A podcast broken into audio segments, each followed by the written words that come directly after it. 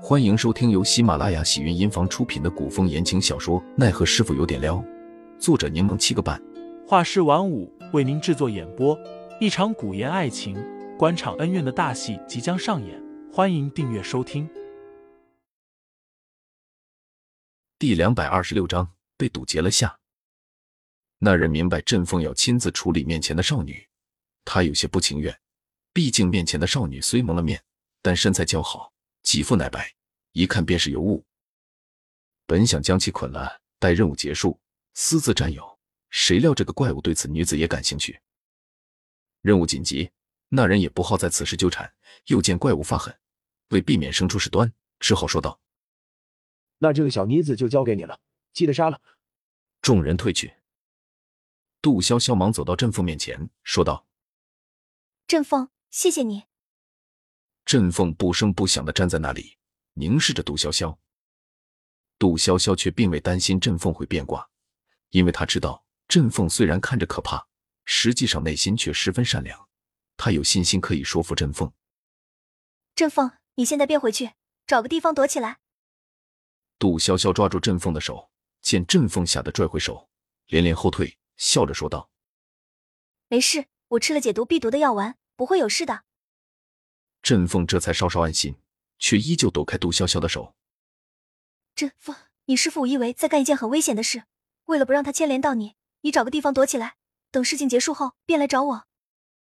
杜潇潇说完，见他低落的摇头，继续说道：“我有一个朋友善于解毒，乃当世神医，他上次已经答应我了，说愿意为你解毒。”振凤眸光闪动。似是有些触动和震惊。振凤，你也不想一辈子都身染剧毒，无法触碰朋友亲人，被人畏惧吧？振凤从未想过解除身上的毒性，毕竟他正是因为身上有毒，才有利用价值，才被赋予存在的意义。你不要不相信，我那个朋友真的很厉害。少女明亮的眼睛里映着自己丑陋的模样，那双好看的眼睛如同月牙般弯起，对他说。他一定能帮助你。没遇到毒潇潇之前，振凤以为自己一辈子便会这样过了；而遇到杜潇潇之后，才知道原来他也可以像普通人一样被对待。杜潇潇在自己心里埋下了一粒名为希望的种子，让他有些向往对方所说的充满光明未来与不一样的人生。振凤，我杜潇潇绝不诓你，说到做到，你不要再跟着你师傅了。杜潇潇握住振凤的手腕，口气诚恳。满脸真诚的说道：“你为你师傅做了这么多事，已经算是仁至义尽，不要跟着他一起继续犯错了。听我的话，你现在就找个地方躲起来，以后跟我们走吧。”振凤看着腕上的那只手，低着头沉思片刻，抬眸间正想有所回应，却忽然眸色一变，一把将杜潇潇推到了一边。一枚暗器划过，正扎在振凤的身上。好在振凤钢筋铁骨，那枚暗器“叮”的一声掉落在地。哼，杜潇潇，你好厉害啊！一个女子冷笑着走了过来，竟然敢蛊惑朕凤，想让他为你所用。杜潇潇心道不妙，此人虽蒙了面，但他听出了声音，是手段狠辣、心肠歹毒的毒娘子吴玉薇。遇见谁不好，偏偏遇见了吴玉薇。吴玉薇不仅下手狠辣，下毒更是得吴一薇的真传。关键是两人之前就结过梁子。吴玉伟又听到了他刚刚的一席话，知道了自己的身份，那对方断然不会轻易的放过自己。杜潇潇想要带着振风迅速撤离，却被吴玉伟看出了意图。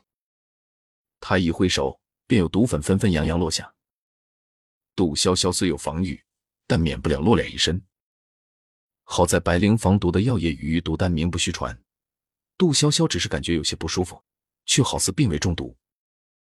吴玉伟满脸意外，他拿出一枚特制的银哨子，放在口中吹响，几个弟子立马闻音而来，将这个女人就地诛杀。吴玉卫一声令下，众人纷纷上前。杜潇潇一阵心慌意乱，此时振凤却犹如一堵大山，挡在了杜潇潇的面前。振凤，你当真要背叛师门，背叛我爹？吴玉卫气愤异常。